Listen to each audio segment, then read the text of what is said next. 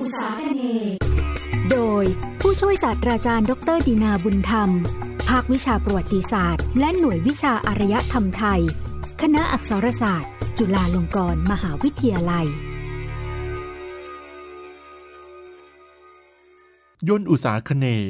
รายการมนสเสน่สะท้อนวิถีชีวิต สังคม ศาสนา และวัฒนธรรม แห่งเอเชียตะวันออกเฉียงใต้ ชุด ยนโลกมุสลิม ตอน สมุทราปาไซรัฐอิสลามยุคแรกเริ่มในอุสาคเน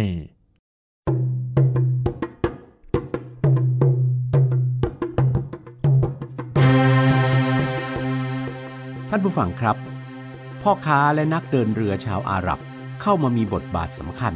ในการค้าทางทะเลในมหาสมุทรอินเดีย ในน่านน้ำของโลกเอเชียตะวันออกเฉียงใต้ ไปจนถึงเมืองท่าทางตอนใต้ของจีน มาตั้งแต่ก่อนการเกิดขึ้นของศาสนาอิสลามในคริสตศตวรรษที่ 7 จนถึงคริสตศตวรรษที่ 9 นะครับ เมื่อประชาคมชาวอาหรับ เปลี่ยนเป็นชาวมุสลิมมาได้ประมาณสองศตวรรษแล้ว กิจกรรมการค้าของพวกเขายิ่งทวีความสำคัญมากขึ้นในน่านน้ำแถบนี้ นอกจากนี้ กลุ่มพ่อค้าชาวอินเดียจากภาคตะวันตก คือแคว้นกุจราช ซึ่งเป็นคู่ค้าสำคัญของบ้านเมืองในหมู่เกาะของเอเชียตะวันออกเฉียงใต้มาเนิ่นนานแล้ว ได้เปลี่ยนมานับถือศาสนาอิสลาม ในราวคริสตศตวรรษที่ 13 ก็ยิ่งส่งผลให้การค้าทางทะเลตั้งแต่ตอนใต้ของจีน คาบสมุทรและหมู่เกาะของเอเชียตะวันออกเฉียงใต้ และน่านน้ำมหาสมุทรอินเดีย ตกอยู่ใต้อิทธิพลของพ่อค้ามุสลิมเกือบจะทั้งหมด พ่อค้ามุสลิมทั้งชาวอาหรับ เปอร์เซีย และชาวอินเดียภาคตะวันตก สร้างสถานีการค้าและชุมชนของตนตามเมืองท่าต่างๆ บนเส้นทางเดินเรือจากตะวันออกกลางไปจนถึงจีนตอนใต้ และสามารถเผยแผ่ศาสนาอิสลาม และวิถีแห่งมุสลิมไปสู่คนพื้นเมือง ตามเมืองท่าต่างๆ ได้อีกเป็นจำนวนมหาศาล เกิดมีพัฒนาการของเมืองท่าที่จัดตั้งขึ้นโดยกลุ่มพ่อค้ามุสลิม โดยเฉพาะชาวอาหรับเพิ่มขึ้นอีกหลายเมือง โดยเฉพาะทางตอนเหนือของเกาะสุมาตรา เมืองท่ามุสลิมเหล่านี้ สามารถพัฒนาไปได้ไกลถึงขนาดยกฐานะขึ้นเป็นรัฐอิสลามที่มีสุลต่านปกครอง และจะส่งผลต่อไป สู่การเปลี่ยนไปรับนับถือศาสนาอิสลาม ของรัฐขนาดใหญ่ที่ตั้งอยู่มาเนิ่นนานก่อนการเกิดขึ้นของรัฐเมืองท่ามุสลิมเหล่านี้ด้วยครับ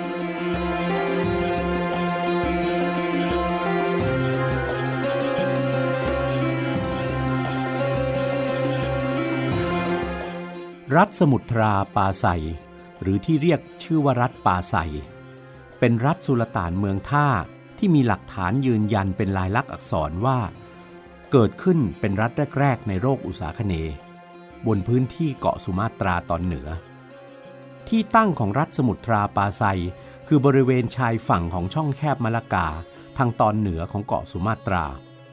ปัจจุบันนี้อยู่ในเขตเมืองลกเซอูมาเว ซึ่งเป็นเขตปกครองพิเศษของอัจเจนะครับ บริเวณรอยต่อของช่องแคบมะละกากับมหาสมุทรอินเดีย ซึ่งถือว่าเป็นชัยภูมิที่ดียิ่งบนเส้นทางการค้าทางทะเล เป็นปากประตูเข้าสู่ดินแดนภาคพื้นน้ำของโลกอุษาคเน ทั้งยังสามารถหาทรัพยากรธรรมชาติ อันมีอยู่อย่างสมบูรณ์จากดินแดนตอนในของเกาะสุมาตรา เช่นทองคำดีบุกกำยาน และพริกไทย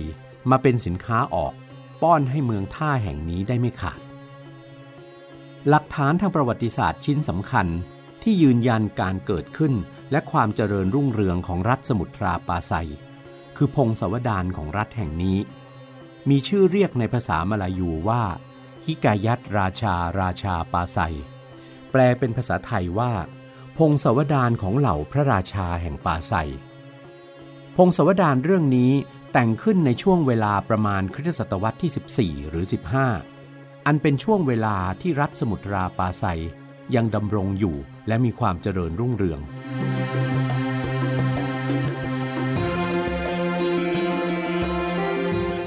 ฮิกายัตราชาราชาปาไซ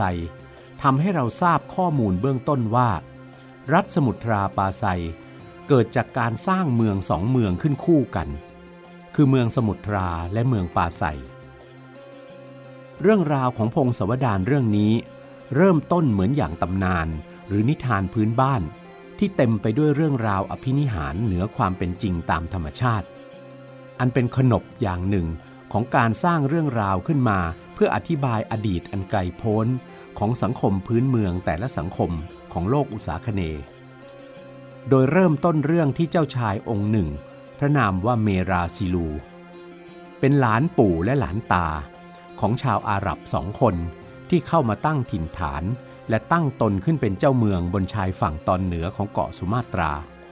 มีชื่อว่าราชาอามัดองค์หนึ่ง และราชามูฮัมหมัดอีกองค์หนึ่ง เจ้าชายเมราซิลูมีความประสงค์จะหาที่สร้างเมืองใหม่ของพระองค์ ในวันหนึ่ง เจ้าชายเมราซิลูเสด็จไปประพาสป่าแห่งหนึ่ง ทอดพระเนตรเห็นมดตัวใหญ่เท่าแมว จึงทรงจับมดนั้นมาเสวยเป็นอาหาร หลังจากนั้นก็ส่งให้เกณฑ์ผู้คนมาถางป่าในบริเวณนั้น เพื่อสร้างขึ้นเป็นเมือง รวมทั้งทรงสร้างวังที่ประทับ และอพยพผู้คนจากเมืองเดิมมาตั้งถิ่นฐานใหม่ เจ้าชายเมราซิลู ทรงขนานนามเมืองใหม่นี้ว่าสมุทรา อันมาจากคำว่าสมุทรในภาษามลายูซึ่งแปลว่ามด เพื่อระลึกถึงเหตุการณ์ที่พระองค์ทรงพบมดตัวใหญ่เท่าแมว ในพื้นที่ที่สร้างเมืองนี้ และชื่อเมืองสมุทรานี้น่าจะเป็นที่มาของชื่อเกาะอันเป็นที่ตั้งของรัฐสมุทราปาไซนี้คือเกาะสุมาตรา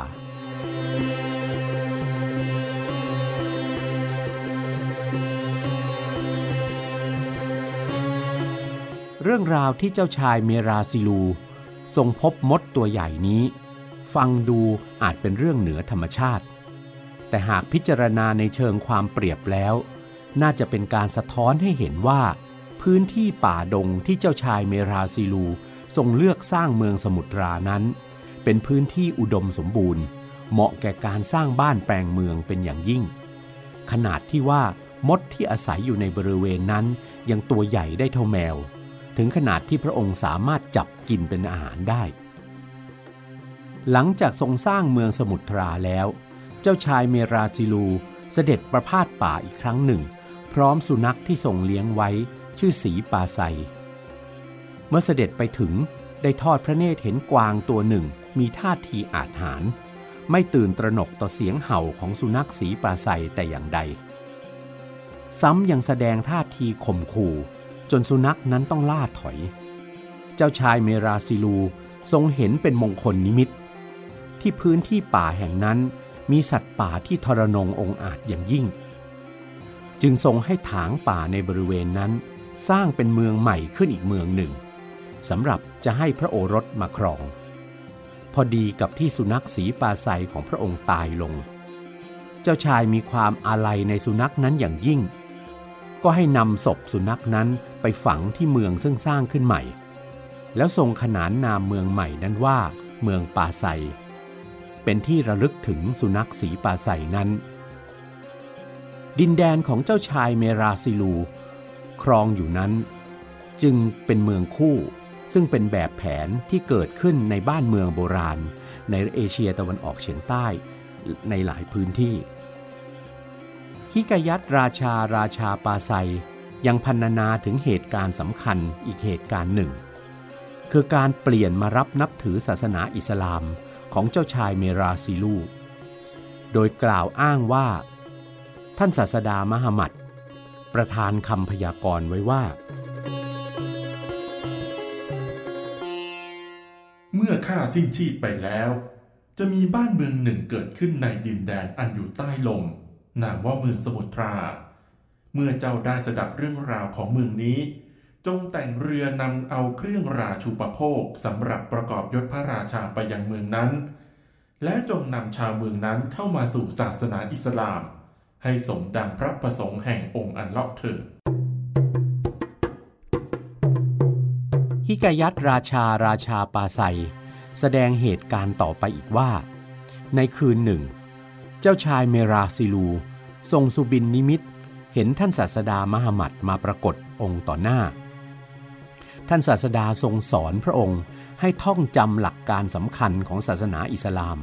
และข้อความในพระคัมภีร์อัลกุรอาน ท่านศาสดาทรงกำชับว่าในอีกสี่วันข้างหน้า จะมีศาสนทูตเดินทางมาพร้อมกับเรือจากนครเมกะ เพื่อมาอภิเษกเจ้าชายเมราซิลูให้เป็นกษัตริย์ในพระนามขององค์อัลเลาะห์ ในพระสุบินนั้น ท่านศาสดามหมัดได้ประทานพระนามเป็นภาษาอาหรับให้เจ้าชายเมราซิลูว่า สุลต่านมาลิกอัลซาเลปรากฏว่าเมื่อเจ้าชายตื่นจากบรรทม ก็สามารถที่จะทรงท่องข้อความในพระมหาคัมภีร์ได้อย่างคล่องแคล่วไม่ผิดเพี้ยน และเมื่อเรือจากนครเมกะเดินทางข้ามมหาสมุทรอินเดียมาถึงเมืองสมุทราปาไซ ก็ได้ทำพิธีอภิเษกเจ้าชายเมราซิลู เป็นสุลต่านมาลิกอัลซาเล สมดังองค์การของท่านศาสดาที่รับสั่งในพระสุบินของเจ้าชาย รวมทั้งได้ชักนำบรรดาข้าราชสำนัก และไพร่พลบ้านเมือง ในสมุทราปาไซให้ยอมรับนับถือศาสนาอิสลามโดยพร้อมเพรียงกัน สุลต่านมาลิกอัลซาเล ทรงอภิเษกสมรสกับเจ้าหญิงราชธิดา ของสุลต่านแห่งรัฐเปอร์ลัก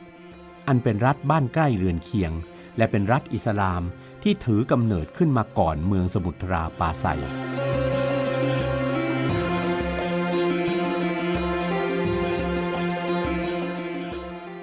การที่พงศวดารเล่าเรื่องการเปลี่ยนศาสนาของเจ้าชายเมราซิลูยังเต็มไปด้วยอภินิหารเกินธรรมชาติ โดยเฉพาะเรื่องการประทานคำพยากรณ์ของท่านศาสดามหมัด หรือเรื่องสุบินนิมิตของเจ้าชายเมราซิลูนี้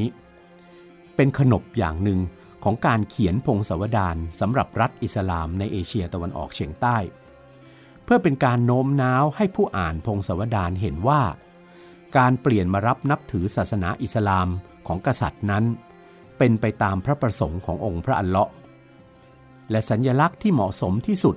คือการเล่าเหตุการณ์การเปลี่ยนศาสนาในลักษณะที่เป็นอภินิหารเหนือธรรมชาติ ปีศักราชที่ระบุว่าเจ้าชายเมราซิลู เปลี่ยนมารับนับถือศาสนาอิสลาม และได้พระนามเป็นสุลต่านมาลิกอัลซาเลนั้น ตรงกับปีคริสตศักราช 1267 คือช่วงเวลาครึ่งหลังของคริสตศตวรรษที่ 13 หลักฐานที่พิสูจน์ได้ว่าสุลต่านมาลิกอัลซาเลแห่งสมุทราปาไซเป็นบุคคลที่มีตัวตนในประวัติศาสตร์จริง คือหลุมฝังศพของพระองค์ และหินจารึกที่ปักอยู่เหนือหลุมศพของพระองค์ ที่จารึกด้วยภาษาอาหรับนั้น ปัจจุบันยังคงอยู่ณสุสานหมู่บ้านเบลริงิน แขวงเมืองสมุทรา ทางตะวันออกของเมืองลกเซลมาเว ประมาณ 17 กิโลเมตร ซึ่งปัจจุบันอยู่ในเขตปกครองพิเศษอาเจสุสานนี้เคยเป็นสุสานหลวงที่ฝังพระศพของสุลต่าน และเชื้อพระวงศ์ของรัฐสมุทราปาไซมาทุกพระองค์ ในปีคริสตศักราช 1292 มาโคโปโล เดินทางมาแวะพักที่สมุทราปาไซนานถึง 5 เดือน เพื่อรอให้ลมมรสุมเปลี่ยนทิศทาง และเรือสามารถเดินทางข้ามมหาสมุทรอินเดีย ไปยังฟากตะวันออกของทวีปเอเชียได้ มาโคโปโลกล่าวถึงรัฐสมุทราปาไซ ซึ่งเขาออกเสียงเรียกว่าซามารา แต่น่าแปลกที่มาโคโปโลเพียงแต่กล่าวว่า กษัตริย์ของสมุทราปาไซ ทรงมีฐานะร่ำรวยมั่งคั่งเป็นอย่างยิ่ง ซึ่งในเวลานั้นจะเป็นพระองค์ใดไปไม่ได้นอกจากสุลต่านมาลิกอัลซาเลและได้อ้างว่า รัฐของตนเป็นบริวารของขานผู้ยิ่งใหญ่ ซึ่งน่าจะหมายถึงจักรพรรดิแห่งราชวงศ์มองโกล หรือราชวงศ์หยวน ซึ่งปกครองจักรวรรดิจีนอยู่ในขณะนั้น โดยมาโคโปโลได้กล่าวถึงกษัตริย์ของรัฐนี้ ว่าเป็นมุสลิมหรือไม่ ก็ไม่ปรากฏ และไม่ได้กล่าวถึงศาสนาอิสลามในรัฐซามาราแห่งนี้แต่อย่างใด ผิดกันกับที่เขากล่าวถึงรัฐเปอร์ลัก ซึ่งเป็นรัฐที่เขาได้เดินทางเข้าไปถึงก่อนหน้า จึงเกิดข้อสันนิษฐานว่ามาโคโปโลน่าจะเดินทางเข้าไปถึงรัฐสมุทราปาไซในช่วงเวลาก่อนที่กระบวนการเปลี่ยนศาสนาอิสลาม ในรัฐสมุทราปาไซจะสมบูรณ์แบบ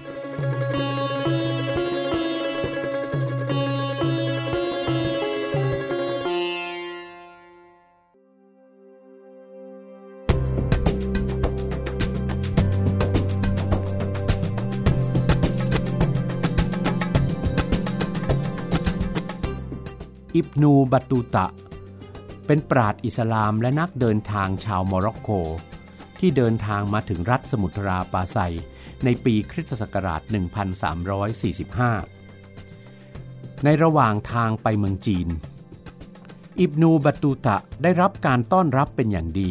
จากสุลต่านแห่งรัฐสมุทราปาไซ ตลอดเวลาครึ่งเดือน ที่บัตูตะพำนักอยู่ในรัฐแห่งนี้ และเมื่อเขาจะจากไป สุลต่านได้อนุเคราะห์ให้จัดเรือสำเภานำเขาไปส่งถึงเมืองท่าในประเทศจีนด้วย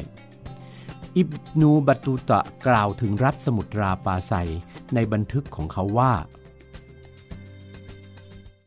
สุลต่านแห่งรัฐนี้เป็นมุสลิมที่เคร่งครัดยิ่ง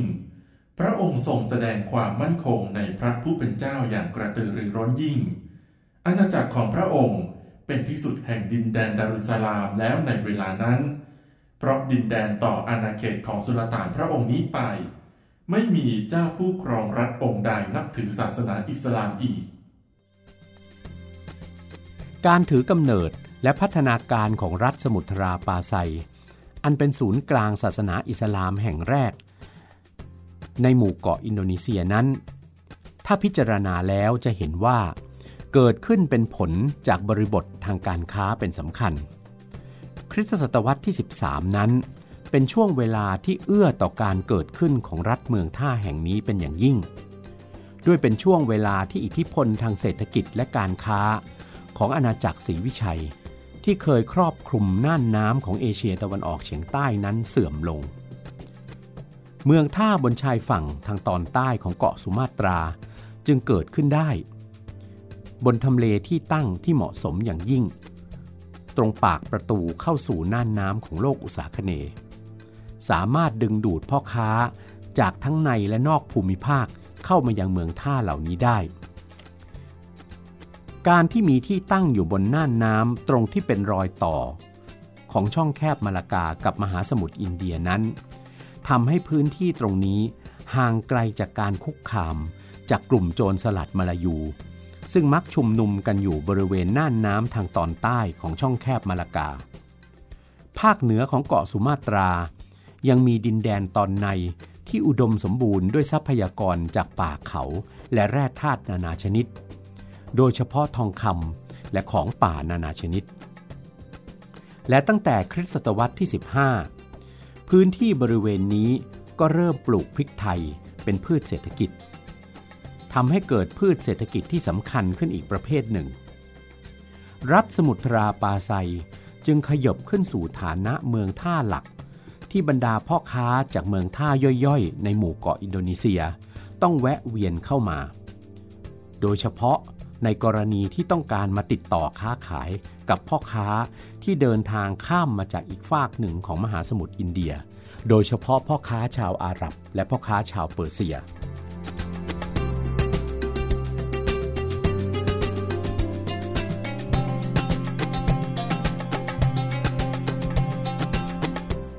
รัฐสมุทราปาไซประสบกับวิกฤตการณ์ครั้งใหญ่ เมื่อถูกรุกรานโดยกองทัพเรือจากอาณาจักรมัชปาหิต ซึ่งเป็นรัฐฮินดูพุทธขนาดใหญ่ ที่ก่อตัวขึ้นจากการรวมเมืองศูนย์อำนาจเดิมหลายเมืองในภาคตะวันออกของเกาะชวา ในราวปลายคริสตศตวรรษที่ 13 ต่อต้นคริสตศตวรรษที่ 14 กองทัพเรือของอาณาจักรมัชปาหิต ได้เข้าโจมตีและปล้นเมืองท่า ของสมุทราปาไซรัฐสมุทราปาไซก็ตกอยู่ใต้อิทธิพลของอาณาจักรมัชปาหิต ไปจนตลอดครึ่งหลังของคริสตศตวรรษที่ 14 สมุทราปาไซดำรงสถานะเป็นเมืองท่าสำคัญทางตอนเหนือของช่องแคบมาลากา มาจนถึงสิ้นคริสตศตวรรษที่ 14 จนเมื่อเริ่มคริสตศตวรรษที่ 15 เกิดการสถาปนาเมืองท่าแห่งใหม่ขึ้นที่ปลายแหลมมาลายู คือเมืองมะละกา ซึ่งมีพัฒนาการขึ้นเป็นเมืองท่าศูนย์กลางการค้า แทนที่สมุทราปาไซได้ในที่สุด เมื่อถึงปีคริสตศักราช 1521 10 ปีหลังการยึดครองเมืองท่ามะละกาของกองทัพเรือโปรตุเกส รัฐสมุทราปาไซซึ่งเสื่อมอิทธิพลลง ก็ถูกโปรตุเกสเข้ายึดครอง จนถึงคริสตศตวรรษที่ 16 เมื่ออาณาจักรอาเจ รวมศูนย์อำนาจขึ้น เป็นอาณาจักรขนาดใหญ่ได้ทางตอนเหนือสุดของเกาะสุมาตรา เมืองสมุทราปาไซจึงถูกผนวกเข้าเป็นส่วนหนึ่งของอาณาจักรอาเจอันยิ่งใหญ่ สิ้นสุดสถานะความเป็นรัฐอิสระไปตั้งแต่บัดนั้น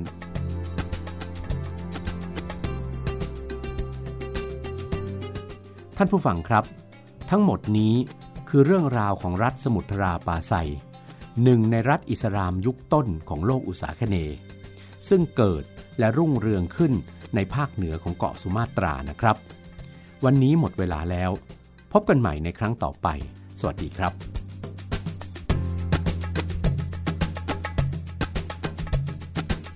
ยนวิถีดูชีวิต เรื่องประวัติ ศาสตร์ และศิลป์ในเอเชียตะวันออกเฉียงใต้ ฟังในรายการยนต์อุตสาคเน